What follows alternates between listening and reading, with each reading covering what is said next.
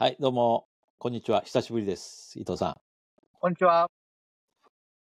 いや、ようやく、これテイク3か4か5っていう感じなんですけど、実は、あの、何度かのチャレンジの後、ようやく今、僕はもう自宅に戻り、伊藤さんは、えーデイキャンプの場所からちょっと、あの、都会に移動していただいたんですよね。はい、移動しました。ありがとうございます。あの、やはり、両方が、あの、モバイル回線っていうと、ちょっと、なかなか音声に遅延があったりして、それから映像も途切れがちってことで、あの、元の環境に戻しました。えー実は伊藤さん、今日の話っていうのは、この伊藤さんの背景で、もしかしたらわかるかもしれないけど、桜を伊藤さんが1年以上前に買われて、で、それを見て僕も羨ましくって、で、まあ日本に僕今、えー9月ぐらいに、あの、日本に、まあ、えー住民票を移して、で、香港から、えーこっちへ戻ってきてるんですけど、その時に車なんか1台買わなきゃなっていうことで、いろいろ考えた末に、あの、やっぱり、1年くらい前かな、伊藤さんに、1年ってことないか、伊藤さんにこの間乗せてもらった、あの、桜の、あれが非常に、あの、忘れられなくて、僕も桜を購入しまして。ということで、今日は、僕は、え、ありがとうございます。1ヶ月、あの、11月の9日だったかな？納車だったんですよ。で、まあ、約1ヶ月今日ということで、あの、今日は伊藤さんに桜についていろいろお聞きしたいこともあるんで、えー伊藤さんに、あの、久しぶりのポッドキャストに参加していただくということで、今日はよろしくお願いします。お願いします。まあ、伊藤さん、あの、僕のこのチャンネルに何度も出ていただいているので、今更ご紹介しなくてもご存知の方もおられると思うんですけど、もともとはあの、僕ら二人とも、えーガジェット好きで、えーそういう小型のあの、携帯端末を使いこなして遊ぶっていう、そういうつながりからなんですけど、伊藤さんは何つっても有名なシグマリオンレディオっていう、あのー非常に有名なチャンネルをお持ちだったんですけど、今も変わらずガジェットオタっていう感じですよね。そうですね。あの、モバイル情報ブロガーとして、ひそやかにね。いやいやいや、あの、毎日何か試しておられて、毎日カメラのなレンズを買ってるっていう、そういう感じですけど、レンズオタでもあるんですよね。そうですね。あの、レンズ沼の住人ですね。もうすぐ400本になります。レンズを400本収集しておられるということでね。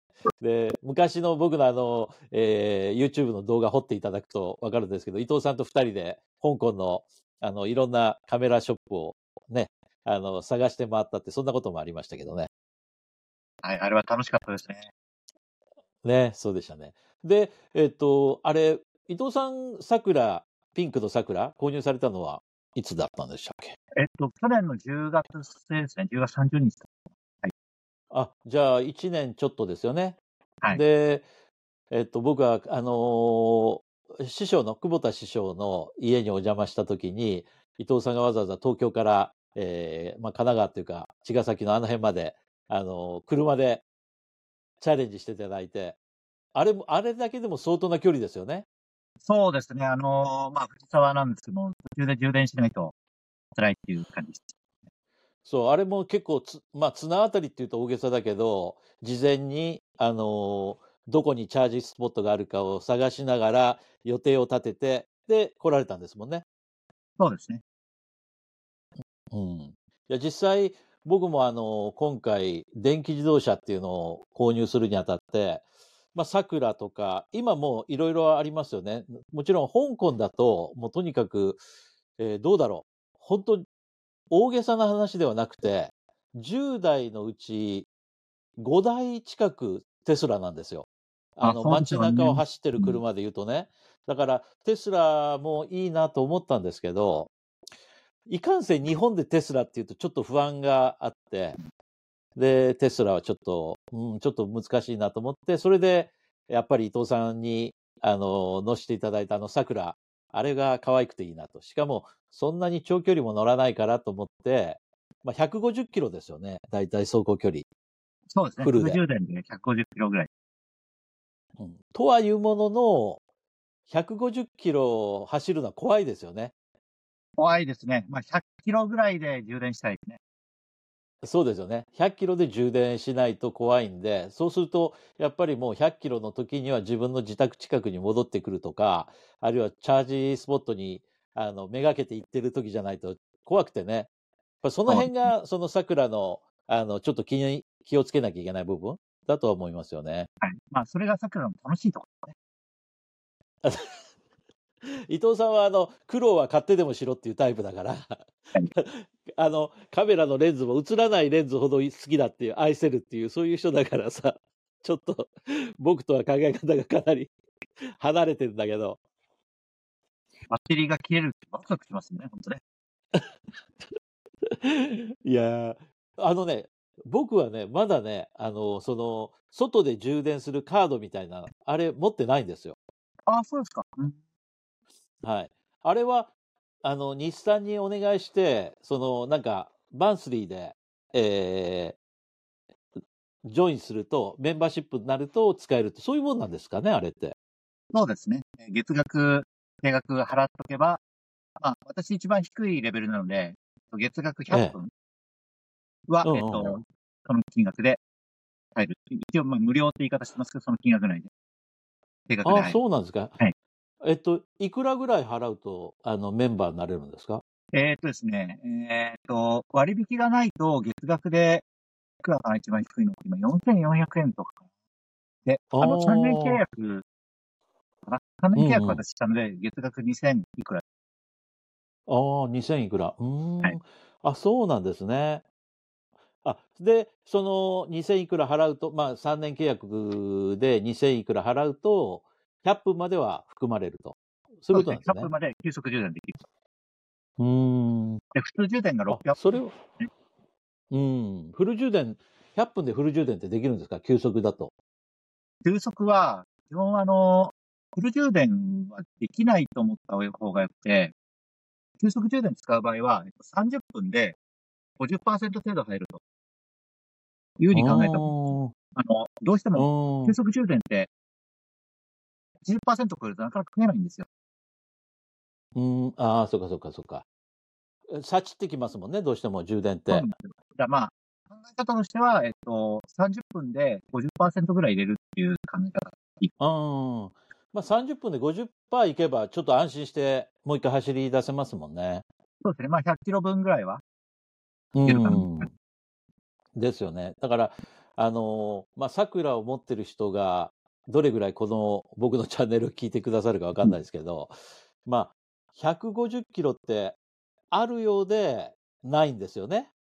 結構あると思いつつ実はないんで、僕は街中を買い物に行って、スーパー、近所のスーパー行って帰ってくるっていうレベルでは全然問題ないけど、ちょっと遠出しようと思ったら、やっぱりビビりますよね。そうですね。まあうんあのやっぱり減ってくると、20%とか切ってくると、結構厳しくなってきますね。あの、探さないと危ないな。と音声が、音声がまた聞こえにくくなりましたね。ちょっと待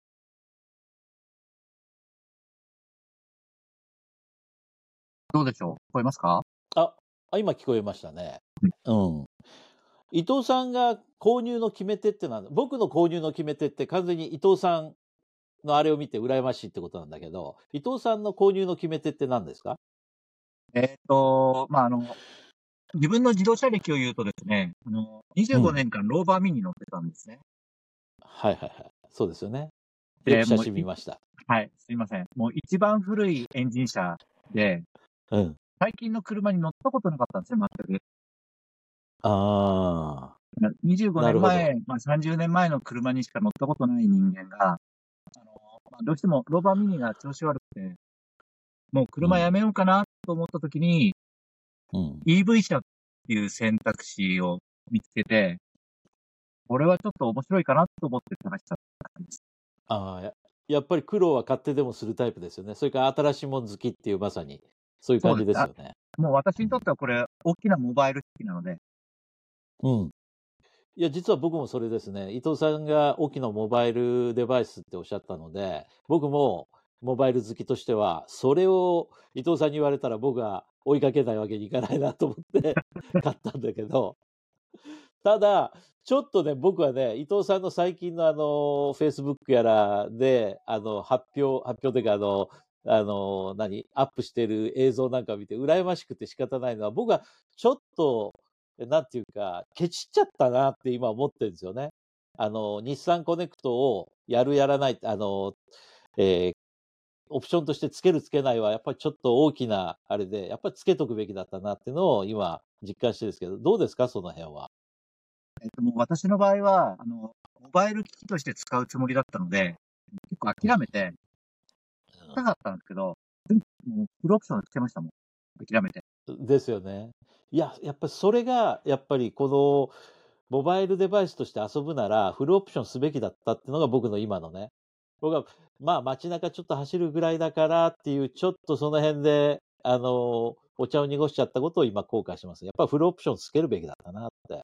伊藤さんが今、冬になってあの、エアコンを、あの、部屋の中からオンとかやってるのを見ると、もう羨ましくて仕方ないです。まあ、全然意味のない機能かもしれないですけどね。まあ、楽しいってだけで。そう。いや、あの、我々は二人とも意味のないことに、その、かけるっていう、そこだから、やっぱあれは羨ましいですよ。うんもう5分前に暖かくしといたよっていう家族に自慢できるってだけで。でしょ？いや、だから、あれ、あれはその、ディーラーオプションなんですか？あの日産コネクトっていうのは。えっと、日産コネクトっていう、あの、オンラインサービスなんですね。年間で、ああ。5000円ぐらいかな。あのまあ、そういう、えー、サービスで、まあ、あの、なんですよ、車をリモートで操作、クラウド、うんクラウド上で操作できるって感じですね。うん。なるほど。でも僕、後付けで今からっていうのはできできないんですよね？えっ、と、全部載せないといけないですね。その、あの、カーナビシステムを。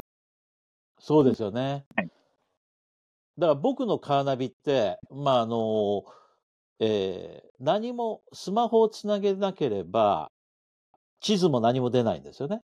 伊藤さんのは、あの、スマホをつなげなくても、画面に、その、地図だとかが、カーナビが出るっていう、そういうタイプですよね。そうですね。ほぼ、まあ、スマートフォンみたいな感じですね。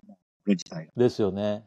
だから僕は自分で購入するときに、まあ、いつも自分で iPhone も、それから Android も両方持ってんだから、USB のところにプチッとつなげば、その映像が出るからいいやと思ったんだけど、やっぱり見てて、それはそれ。でもやっぱり日産が持ってる、その、カーナビシステムを使ってみるっていうのはやっぱりやっとくべきだったなっていうのを今思ってますね。だから、僕と伊藤さんの車っていうのは価格差が相当あるってことですよね。そうです。オプション分ちょっと、とんでもないですね。ディーラーの方がですね、あの上のグレードを進めてくれればよかったんですけど、あの低いグレードでオプションつけちゃったんで、なんか高いグレードと同じぐらいの金額になっちゃったんですね。ですよね。だから、低いグレード、ぶグレードとしては、だから伊藤さんと僕の車って同じグレードなんですよね。はい。その、まあ言ってみれば、一番上のが何でしたっけ ?X?G?G だっけ？G ですかね。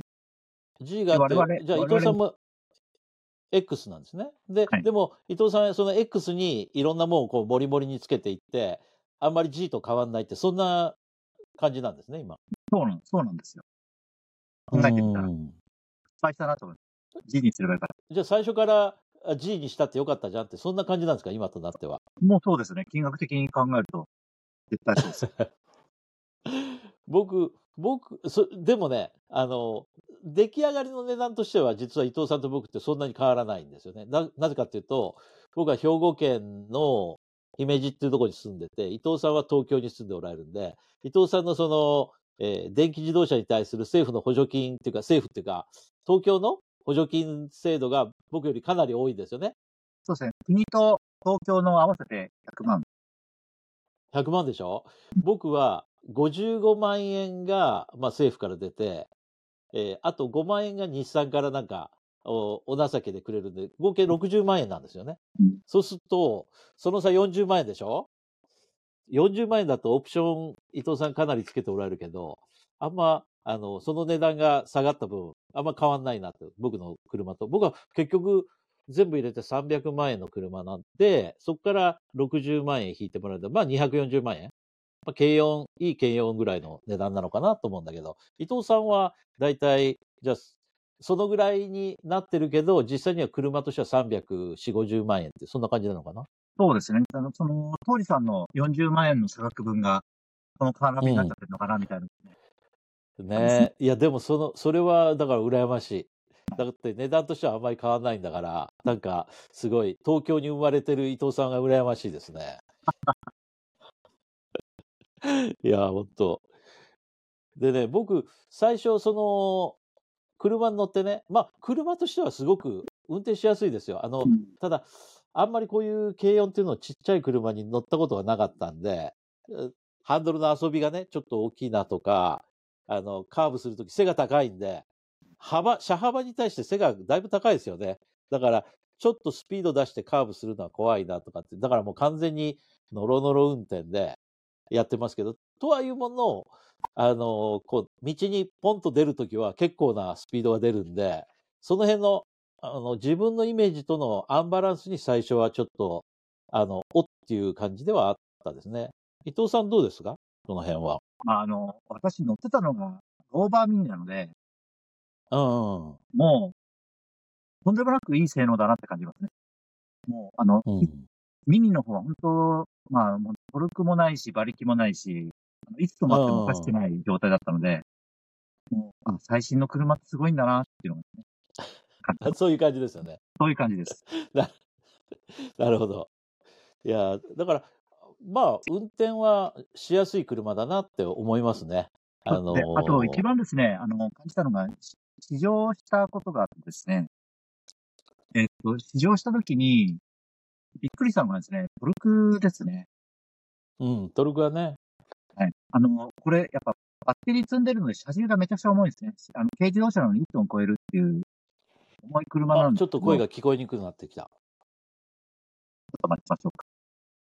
いかがでしょうか。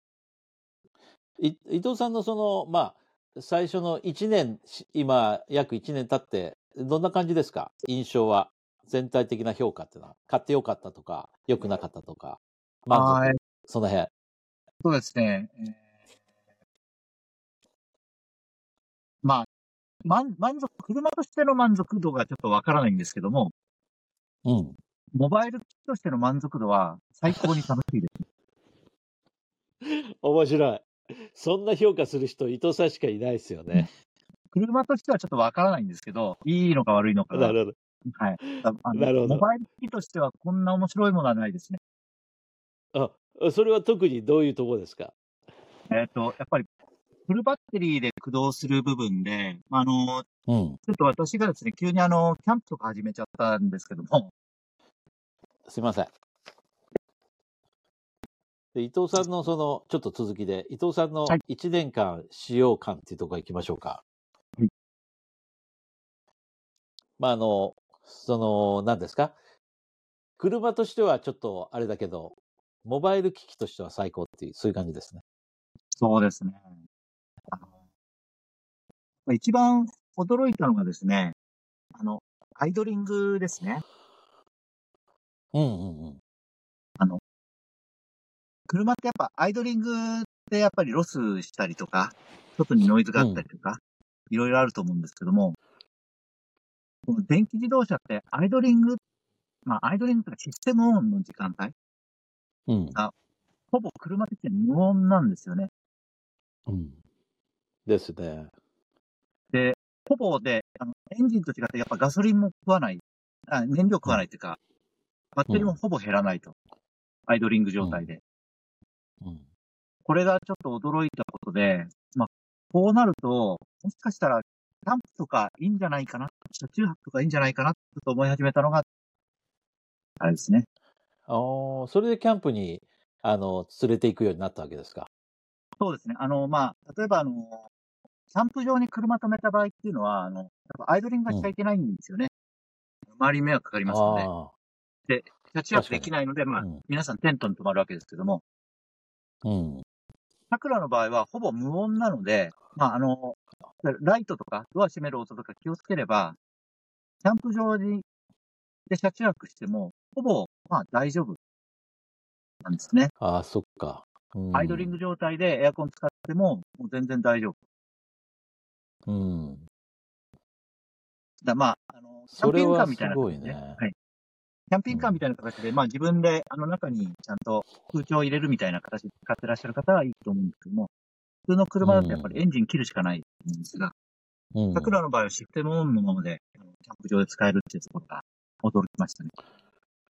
うん、確かに。そうですよね。それで、しかも皆さんの、あの、僕のた友達なんかでもハイエースとか、トヨタのハイエースですよね。ああいった車をその車中泊できるようにしてる友達なんかは、でっかいバッテリーを搭載して、でもやっぱり一番頭を悩ますのはクーラー、夏場のエアコン、それが電気をすごい消費しちゃうんで、あの、なかなかその思い切ってエアコンかけられないとかっていうの悩みの種だと思うんだけど、伊藤さんの見てるとその辺が結構いいですよね。いいんですよね。例えばまあ、あの、節約何度かやりましたけども、やっぱりうん。一晩つけっぱなしでも、うまあ、なんん。でしょう。1時間3%とか4%ぐらいバッテリーが減るイメージなんで、うん。例えば8時間使ったとしてもバッテリー30%ぐらいなんですね。十分使えますよね、それだとはい。ね。まあ、フル充電の状態だったらもちろん車中泊楽ですし、まあ60%うん。ぐらいでも車中泊う一晩全ん。然大丈夫かなですね。うん。なるほど。それで、その後、どっか近くの充電スポットに行って充電して家帰るっていう、そういうことが十分可能ですよね。そうですね。うん。いや、それはいいですよね。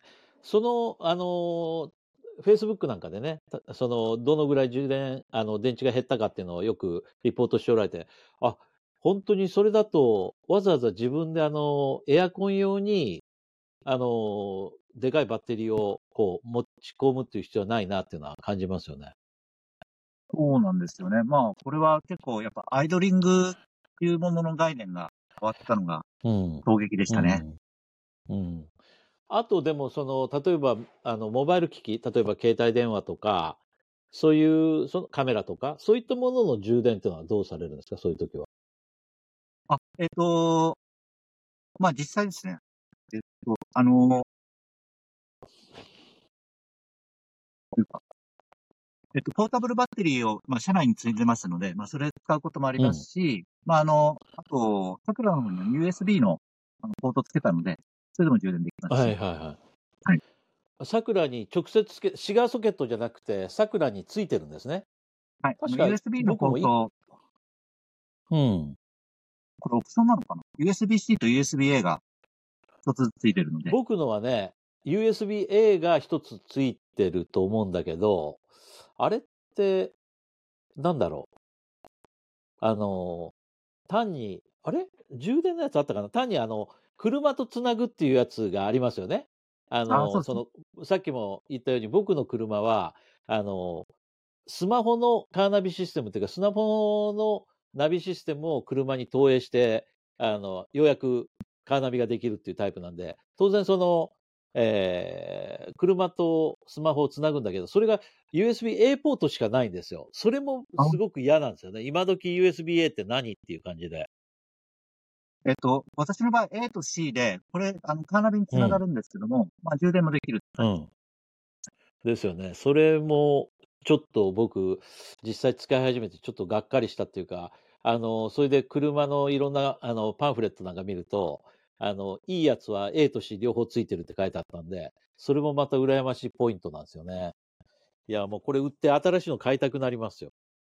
っていうか、っていうか、あの、電気自動車自体は楽しいなと思うんで、もうちょっと、これ、日産のやつってもうちょっと上の上位モデルもあるんでしたっけ？そうですね。あの、多分この日産コネクトって、あの、サクラが初めてではなくて、その前の多分ノートとかリーフとかにも多分搭載されてるので、お、ちょっと声が聞き取りにくくなりました。もう一回いいですか？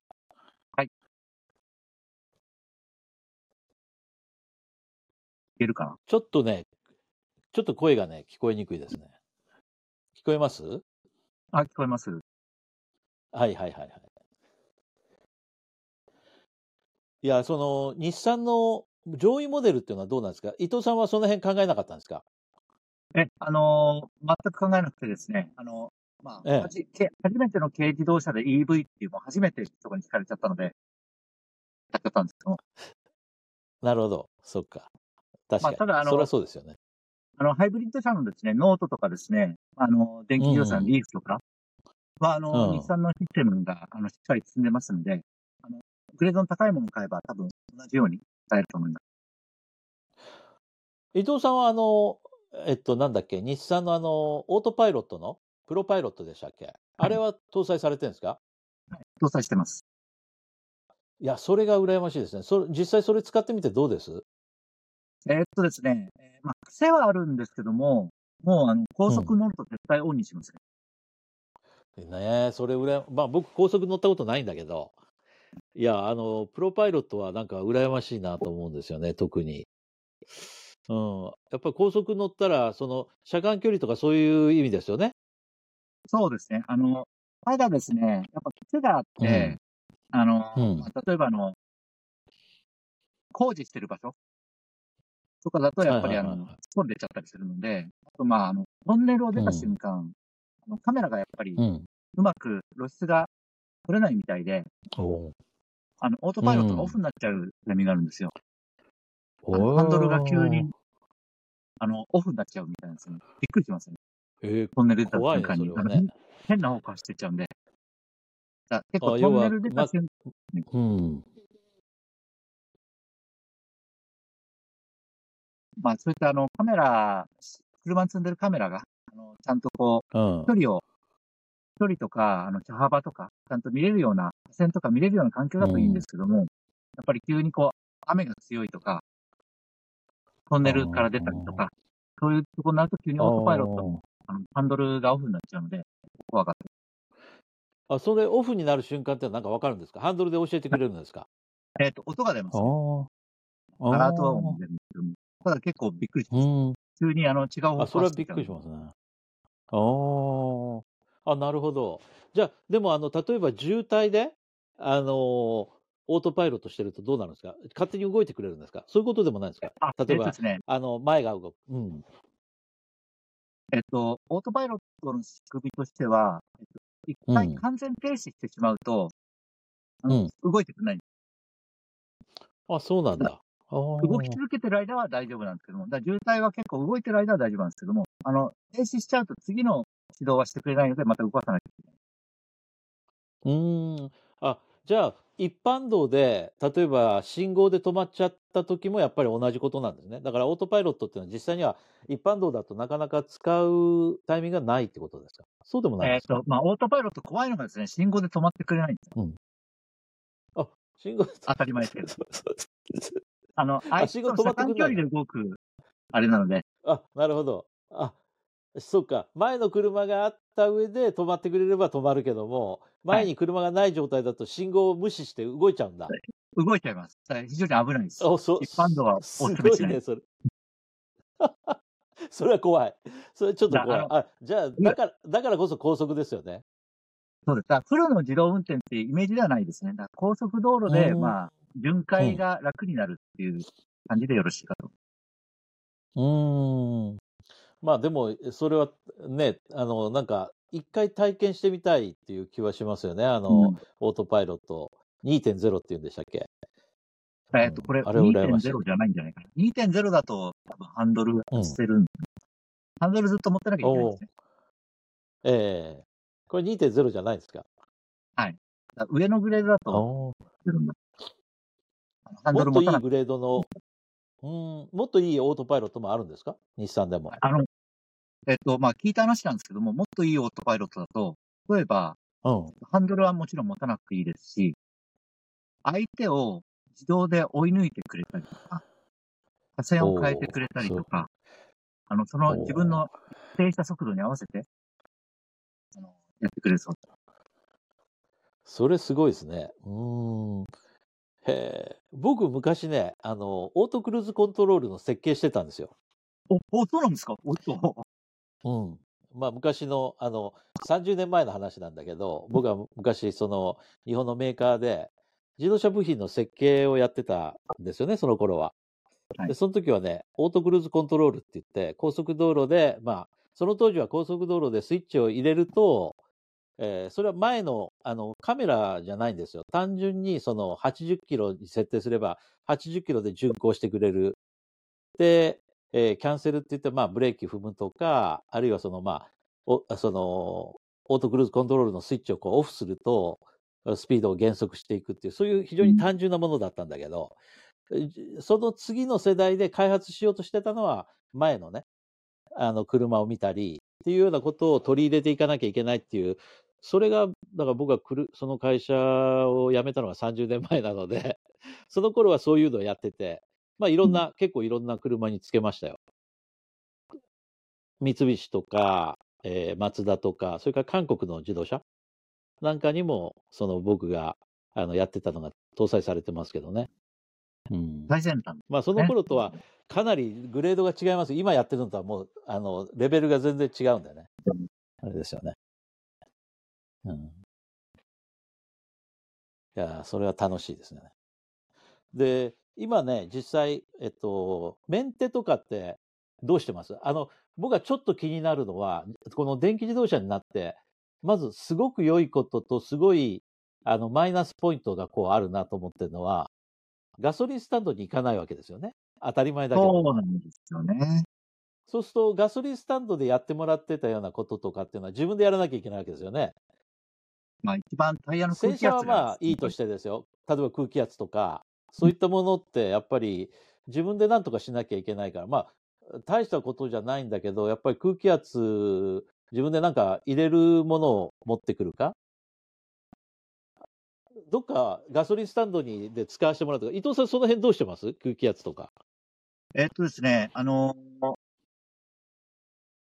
空気圧をあの入れるのはなんかオプションで、あの、ついてるんですね。あの、それは純正のものがついてるんで、うんはい。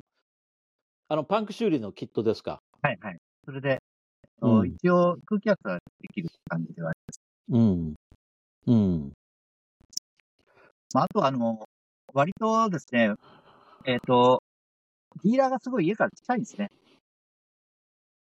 はいはい、はい。なので、あの、まあ、なんかあるとすぐ行って、ちょっと見てくださいってやってます。あ、なるほど。あ、それはいいですよね。その、はいやっぱりディーラーの人と信頼関係があるっていうのは絶対いいことですよね。うん。なるほど。で、なんといっても伊藤さんに今、あの、やっぱり皆さんに教えてほしいのは、あの、長距離走る工夫やっぱこれ伊藤さんは日本で一番そこを工夫しておられるんじゃないかと思うんで、ぜひ、あの、桜で、あの、長距離走る。どうやってやるんだって。それをちょっと皆さんに教えてください、ぜひ。えっと、まあ、電気自動車の特徴としては、えっと、うん。電気を使わないように走るっていうのが、うんまあ、一番、あの、なんですか、節約になるっていうかですね。あの、うんまあ言い方としたら、あの、コースティング走行、走行っていうのが割と一般の車ではあるんですけども、うん。エンジン車、ガソリン車のイメージだと、あの、ニュートラルで走るっていうイメージですね。あーあの、例えば、ニュートラルにすると、まあ、ニュートラルで走っていいかどうかっていうのは別にして、ニュートラルにするともう坂道とか全くアクセルもブレーキもまず動くじゃないですか、車。うん。まあ、そうやってあの、感性だけで、なるべく動かすっていう方向にすれば、あの、電気は食わずに、えー、節約して走れる。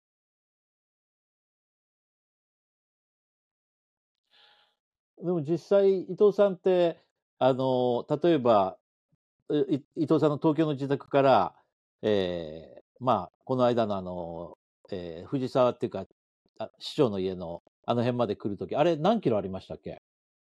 えーっと、どれくらいかな ?50 キロぐらいかね。40キロぐらい。あ、何回、あえっとねだって充電されました？うん。えーあの時は、えーっと、藤沢に着いてから1回充電しました。あ、そうですか。じゃあ、家から、東京から藤沢までは一回も充電なし？あ、充電なしです。あ、そうなんだ。で、はい藤沢着いたときに充電してですか？あ、そうなんでだ。で、皆さんじゃあご案内100して、うん。うん皆。さんご案内して帰るときにまた藤沢で充電して帰り。ああ、そっかそっかそっか。だから、あれだけの東京から、まあ、藤沢、それから鎌倉周りをやって、だから朝満タンで、藤沢1回、で、う鎌倉周辺をぐるぐるぐるぐる回って、最後そこでもう一回充電、家帰ると、こういうか感じだったんですね。そうです。それで大丈夫でした。うん。うーん、なるほど。で、今度、伊藤さんと僕で話してるのは、あの、まあ、兵庫県の姫路と伊藤さんの東京との中間地点で会おうって言ったら、これはちょっと大変でしょ？えっ、と、距離が600キロあるので、300キロの地点で出会わなきゃいけないね。300キロ走るためには、多分ですね、5回ぐらい充電するかもしれないですね。もしかすうん、だよね。そうですよね。その余裕見て充電しなきゃいけないから。それで、だからガソリンとの、あの、皆さんがなかなかこのイメージしにくいのは、電気自動車の場合、100、100キロぐらいの制、150キロだけど、余していかなきゃいけないから、100キロぐらいで充電して、その充電時にまた時間がかかるってことなんですよね。ここを見落としがちですよね。そうですね。1回充電する30分かかったらね、さもう5回充電したら2時間半ロスしますからね。そう。だって、普通ガソリンだと、ものの数分、まあ5分とか10分でね、あのー満タンして、で、もう一回走り出せるけど、30分しないとダメだし、30分でも満タンにならないですもんね、ほぼ。ならないですね。50%程度しかいない。だよね。だからその辺考えると、この桜はそういう走りをするための車じゃないよっていうのはもう、はっきりしてますよね。そうですね。まあそういう充電時間もプランに入れて移動しなきゃいけない。でもそこを伊藤さんは楽しんでると、そういうことですもんね。そうですね。まあまあ、あの、で、あと、まあリスクとしては充電ポイントで充電できない可能性もあるわけです。そうそう大体そうだよね。充電ステーションって1個しかなかったですよね。パーキングエリアとかに。1個しかなくて、その1個はもし誰かに使われてたら、ここで30分待つのか、次に行くのかそうですよねその判断が結構微妙な難しさがあなるほど。壊れてたらっていうのはないんですか、あありました。壊れてたらっていうのありました。藤沢行った時はですね、えっ、と、い最初行ったところが壊れてましそれはもうちょっとショック大きいですよね。た。大きいですね。で、また近所探して見つけたので、そこで充電しました。うん、今はどうですか？コンビニ、大きなコンビニだと結構あるって感じなんですか？充電スポットはないで。すね。えっと、私が、あの、よく千葉の木更津行くんですけども、木更津のファミマは充電ステーション、充電スポットが置いてあるんで、そこはよく使うんですけども、あんまりコンビニで充電置いてあるところってあんまり見ない。あ、聞こえますかね？はい。うん。ね、ちょっと環境があのあれだけどすいません。まあ、でも、そういうふうに考えると、どうですか？コスパっていう意味で言うと、まあ自動車、軽音と、えーこの、桜のコスパっていうのはどう思われます？まあ、あの、ちょっと電気代が最近値上がりしてるので、なんとも言えないんですけども、うん。まあ、普通に考えて、えっと、リッターに換算すると、えっと、60キロとか70キロぐらい走れてる計算になるので、うんまあ、あの、非常に燃費はいいですよね。そうですよね。まあよく電費って言いますけど、ね、燃費じゃなくて燃料使ってないんで、電気なんで電費って言いますけど、まあ、1リッター100、今170円くらいでしょうかね、あのガソリンだと。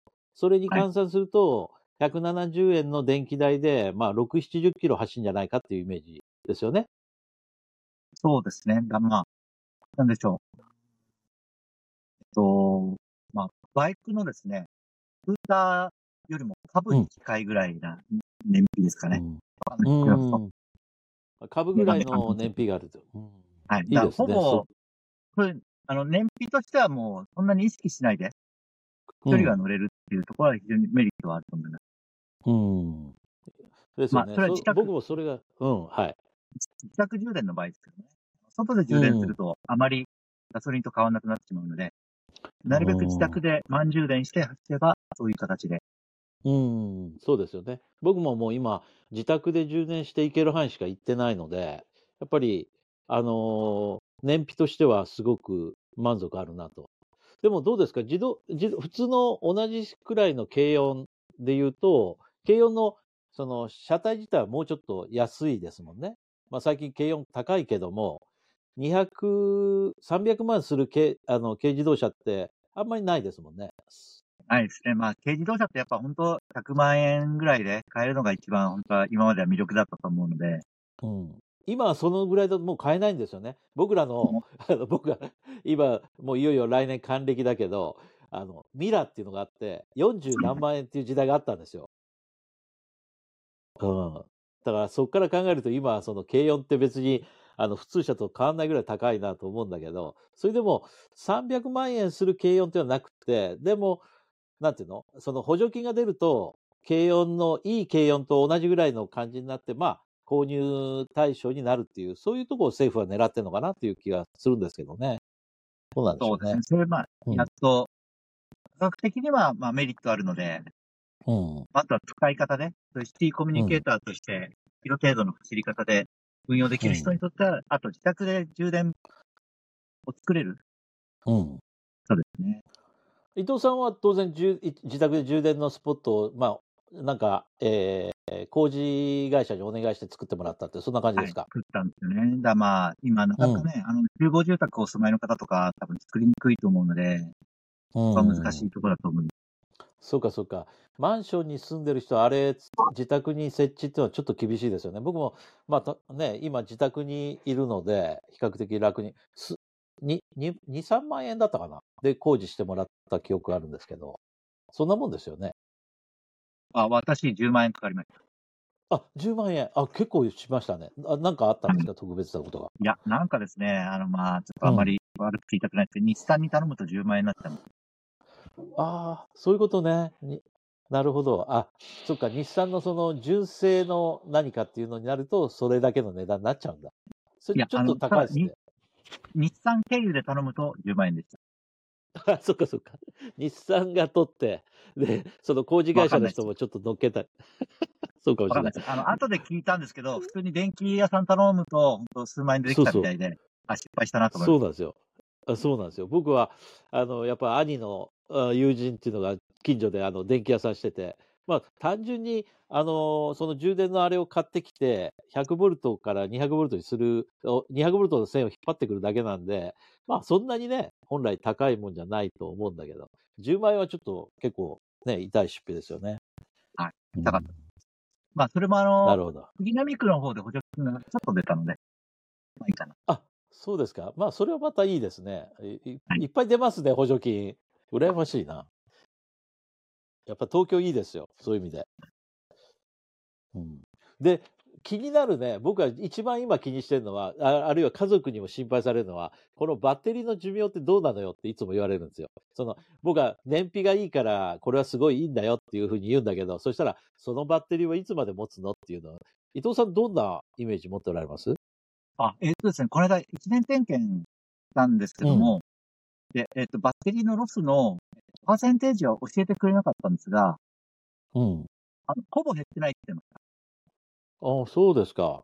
た。で、他の方のですね、あの、YouTube 見たんですけども、えっ、と、お店で使ってる、あの、結構、煩雑に充電する日産桜の、えっ、と、バッテリー残量を見たところ、まあ、結構99%ぐらい1年使って残ったっていう、その YouTube では紹介されてたんで、割とあ耐久性あるのかな結構頻繁に、その雑に充電、放放電をまあそこそこ頻繁に繰り返してても、99%残ってると、そんな感じだったってことですよね。そ、そ、その、あの YouTube ではそういう紹介のされ方されてましたね。ちょっと、あの、本来、本当の数字かどうかはわかんないですけど。うん、なるほど。まあでも伊藤さんもほとんど減ってないよっていうのは1年使ってそんな感じだったんですね。はい。一応ディーラーにはそう言われました。1年点検でバッテリーどうですかって聞いたら、まあ数値は教えてくれなかったですけども、ほぼ大丈夫。ほそんな減ってないあ。、そうか。だから教えてくれないっていうのがちょっとミソかもしれないけどね。やっぱりその安心させるでしょうからね。まあ、それは、あの、開示しないんですかね。ちょっとバッテリー残量っていうのは、ユーザーには。わかんないですけおーだからこれ、普通だと、すあの、伊藤さんその何年使えるかなっていうのを想定して、これ、桜買え、買われました？そうですね。まあ、あのなんでしょう。えっと、日産の、あれ、初期の電気自動車ってリーフでした。何でした？うんうん。リーフですね。えーまあ、あの、10年ぐらいなんですかね。わかんないですけど、まあ、バッテリーをフルで交換するとやっぱり、すごい金額かかるって聞いたんで、うん。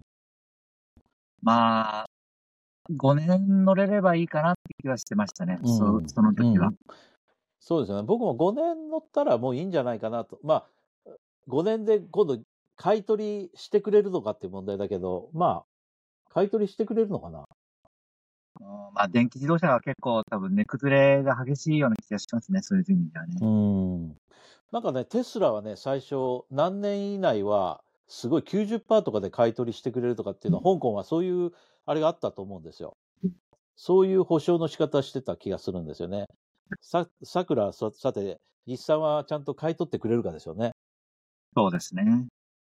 その辺がやっぱりちょっと電気自動車の怖いとこっていうか、ね、リスクですよね。まあ一番いいのは、あの、ササブスクとかで、桜が利用できるのが一番いいんじゃないかなって気がします、ね。あの買う買うんじゃなくて、月額で、あ、ちょ、ちょ、ちょっと聞こえないです、今。あ、大丈夫かな？もしもし、もしもし。ちょっと、もう一回お願いします。聞こえなかった、今。はいえっと、最近あの、車であの、サブスクが出始めてるんですけども、うんうんうん。聞こえてるかな？聞こえてます。あ、聞こえてます。キントとかああいうやつですよね。そうですね。だあの、本来は、桜はそういうサブスクの方がリスクが少なくていいんじゃないかなって気がします。さくらサブスクで出てるんですか？えーっと、私が買った時はなかったですね。その後出たかどうかは、うんちょっと日産のサブスクの中に入ったかどうかはちょっとわかんない。確かにそうですよね。そのサブスクの方が、あの、いいでしょうね。確かに。まあ電気のことを心配しないでいいですからねう。ん。あの、まあ、軽の EV、初めての EV 車なので、うんまあ、何が起きるかわかんないみたいなところ、まあ、そういう言い方したらですけど、まあ、初初号機なので、まあ、ちょっとね、リスクはありますよね。うん。でもそのサブスクにして、なおかつ家にその充電スポットをや、じゃあやるのかっていうと、そこはまたちょっと、うん、ハードルが一つ高くなっちゃいますね。家に電気工事までしなきゃいけないサブスクってどうなのっていうのもまたありますもんね。そうですね。まあ、そうなったら、ちょっうんと電気工事までしないで使うような形になっちゃう。ですよね。そうすると、外で充電しなきゃいけない。やっぱり今、家に帰ってきて、その、ぶちゅっとその、充電のあれを挿して、朝になったら満タンになってるっていう、あの安心感はありますからね、使ってて。そう、本当それがなくなるとい。怖いしね。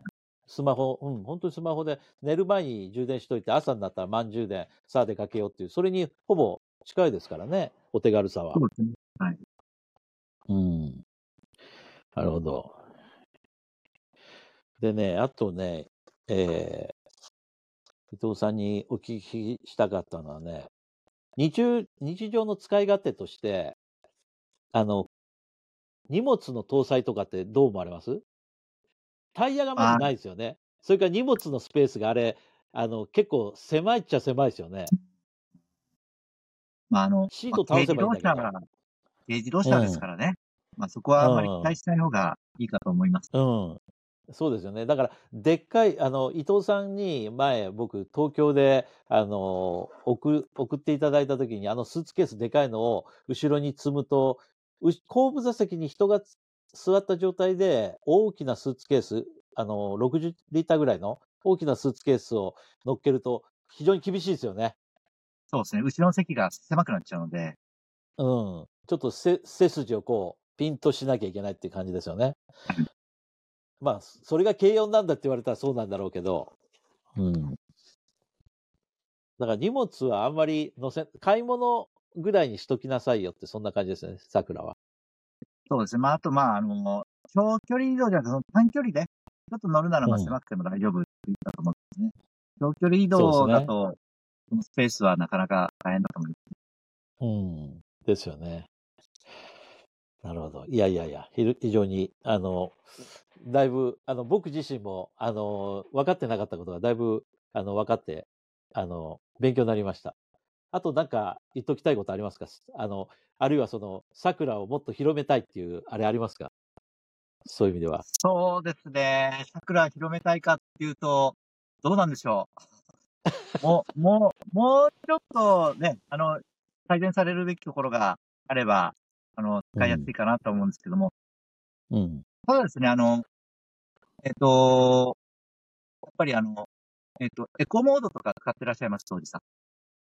あの E 回生ブレーキってことで。うん。はいあれは結構頻繁に使ってます。あの、えっ、と、E ペダルを使うとですね、E ペダルも使ってらっしゃいます、はい、使ってます。ほぼ E ペダルで。で、今、今の車、割とそういう車も多いんですけど、E ペダルを使ってると、あの、アクセルワークだけでブレーキ踏まずにうん。踏めるっていうところもありますし、あと、エコモードっていうのを選択すると、あの、バッテリーの減りがすごく少なくなるっていうところなんあ、で、エコモードね。はいはいはい。はい。うん。エコモードのいいところは、あの、最初に言いましたけども、あの、なんあの、コースティング走行ができるっていう、えっ、と、まあ、エンジンブレーキがかかりにくくなるっていうところがエコモードなので、あの、一回分そのまま進ん。でくれるっていう、電気を食わずに走れるっていうのもあるので。ああ、、そうですよね。はいうん。で、しそれに E ペダルを組み合わせると、あの、アクセルを離すことで、あのブレーキングがかかるので、まあ、非常に楽に入れるというところがあるので、ですねまあ、この辺を、はい。あの、使い出すと、ねはい。もう他の車に戻れないんじゃないかな、という感じ。うん。E ペダル、あれ、E ペダルの、あのー良くないっていうか、ぼ僕も E ペダルいいなと思うんですよね。エンブレ的に使うこともできるし。ただ、あれ、固定っていうのできないんですか ?E ペダル固定っていうのは。えっとですね、えっと、E ええペダルが、サクラの前の、えっと、車では、E ペダルで、あの、止まったらしいんです。え ?E、E ペダルで最終的に停止できたらしい。あ、そうですか。あれ、最後は蛇行になりますよね？E ペダル、ギリのとこで。うん。はいそれがなんかあの、サクラの E ペダルでまた違う E ペダルのバージョンらしくて、止まらないようになこれはちょっとまああいや、同社会社の思惑が。いや、僕がその固定っていうのは、あれで、あの、エンジンをかけるたんびに E ペダルボタンをもう一回押さなきゃいけないですよね。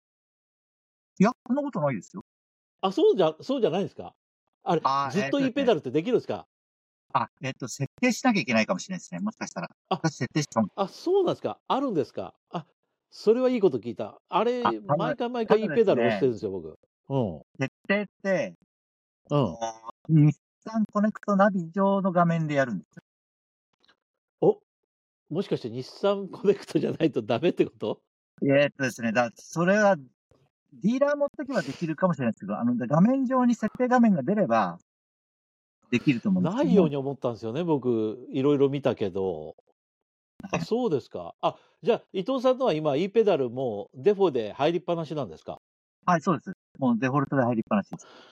あ、それは羨ましいですね。そうしたいですよね。あ、ちょっと、あ、あ僕はもぜあの、ほら、ボタンが必ずリセットされてオフ状態になってるから、それはできないんだと頭から思ってたけど、できるならそうしたいですよね。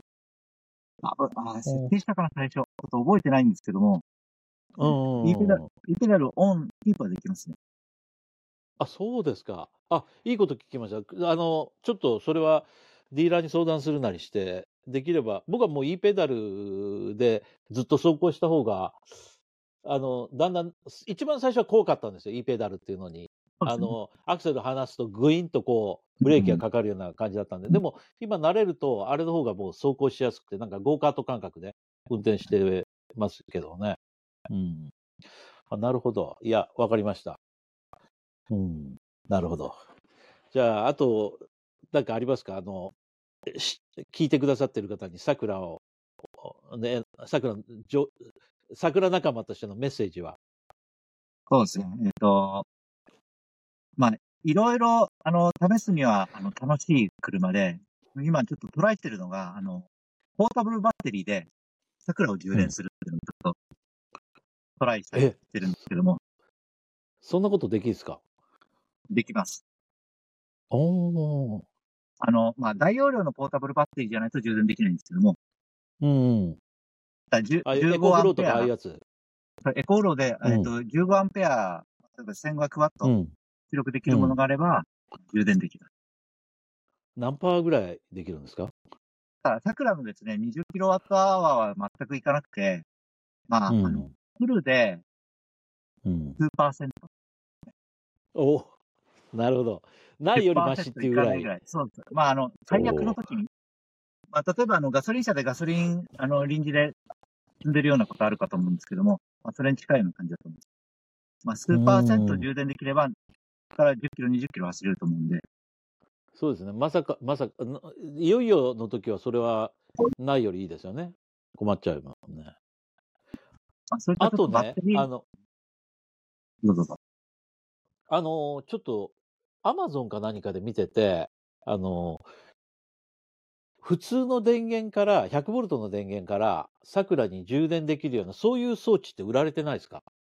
ああとですね、えっ、と、私積んでます。あの、100ボルトの充電ゲうんケーブルってあるんですよ。うん、そうそうそうそう。あれ、オプション、オプションっていうか、その日産の純正部品じゃないですよね？じゃないです。あの、日産は200ボルトしかないので。ですよね。で、なんかアマゾンなんか見てると、100ボルトのやつで充電できるようにするっていうのがあったんで、それは悪くないなと思ったんですけど、どうですか？あの、えっと、割とあの、車中泊する場所で、あの、RV パークっていうところがあるんですけども、うん。あの、そこはあの、キャンピングカー用に電源とか取れるんですけども、あの、電源は100ボルトなんですね。そういうところで泊泊する場合は。うん、そうでしょうね、。でその、はい。RV パークで充電する場合は100ボルトから充電して桜を充電。その充電の速さっていうのはどのぐらいなもんですか？あ、えっ、と、だ結局200ボルトだと、だいたい8時間でフル充電だと思うんですけども、ですよね。100ボルトだとだ16時間でフル充電。あこんな感じ。やっぱりその200と100の倍ぐらいの差があるんだ。はいあ、でも、あの、8時間やってると半分くらいは充電できるんだったらあ悪くないですね。はい。だからあの、RV パークに泊まるときは、もうつなぎっぱなしです。おお。じゃあ、もう一日中つ例えばなぎっぱなし友で。友達の家行って、その車止めさせてもらって、そこでもし電気が取れるような環境があったら、とりあえずそこで半分ぐらいの充電は、一泊すれば半分ぐらいの充電はして帰ってこれる。そんなことなのかな？そういうふうに考えていいんですかね？ただですね、あの、100ボルト充電、一般のところにつなぐとすごくリスクがあって、アンペア数がすごくいっちゃうのあ、で、そうかそうか。うーん、そうで、それはそうですよね。その、はい容量がいりますもんね。うん。はいだそこが耐えられるような状態ならいいんですけども、うんうん、ブレーカー事故が。怖いですよね。そうですね。結構電気食っちゃいますからね。容量制限にか、あブレ 家のブレーカー落としちゃったらね。ああ、なるほど。そういうことですね。あ、でも伊藤さんそれ持っておられるんですね。アマゾンで買われました？アマゾンで買いました。後ほどあリンク僕もじゃを送りましょうあ、うん、ぜひ送ってください。僕もそれ一つ買い、あの、あったら便利だなと思って。車積みっぱなしですか？積みっぱなしで。で、それをですね、実はですね、うん。100ボルトなんですけど、200ボルトの変換をつけて、おのでーうん。200も使えるように。え、その、それもまたオプションで売られてるんですか？それは、あの、変換を買いました。それ使っていいのかどうかちょっとなんともわかんないんですけども、使って、今のところ問題ない。あ、それも両方、あの、リンク送ってください。僕、買おう、かそれ買いますよ。それ、僕もはい、そういうのがあったら便利だなと思って見てたんで、ぜひ、あの、紹介してください。今、100も200も使えるように。あ、それは便利ですね。それを、やっぱり東京、あの、兵庫の中間地点で会うときは、そのぐらいのやつをなんか乗っけて、いろいろ、充電装備はいろいろフルに準備していきたいなと思うんで。じゃあ次、あの、僕は1月の頭に一回香港戻っちゃうんですけど、その次来た時にはぜひ、あの、二人の中間地点で、あの、2台で会って、そこでドローン飛ばすっていう、それ行きましょう。そうですか。やりますか。頑張りましょう。やりましょう。頑張りましょう。300キいや、今日ありがとう、あええ、ぜ頑張りましょうね。今日はありがとうございます。あの、非常にりがとうございま勉強になりました。うん。いえ、あの、環境厳しい中、すいませんでした、本当に。ありがとういえいえ、ございます。すいません。ちょっとキャンキャンプ場行ったら電波が良くなって申し訳ないです。いやいやいや、ありがとうございました。じゃあ、伊藤さん、また、あの、連絡しますんで、今日はありがとうございました。ありがとうございました。はい、どうも。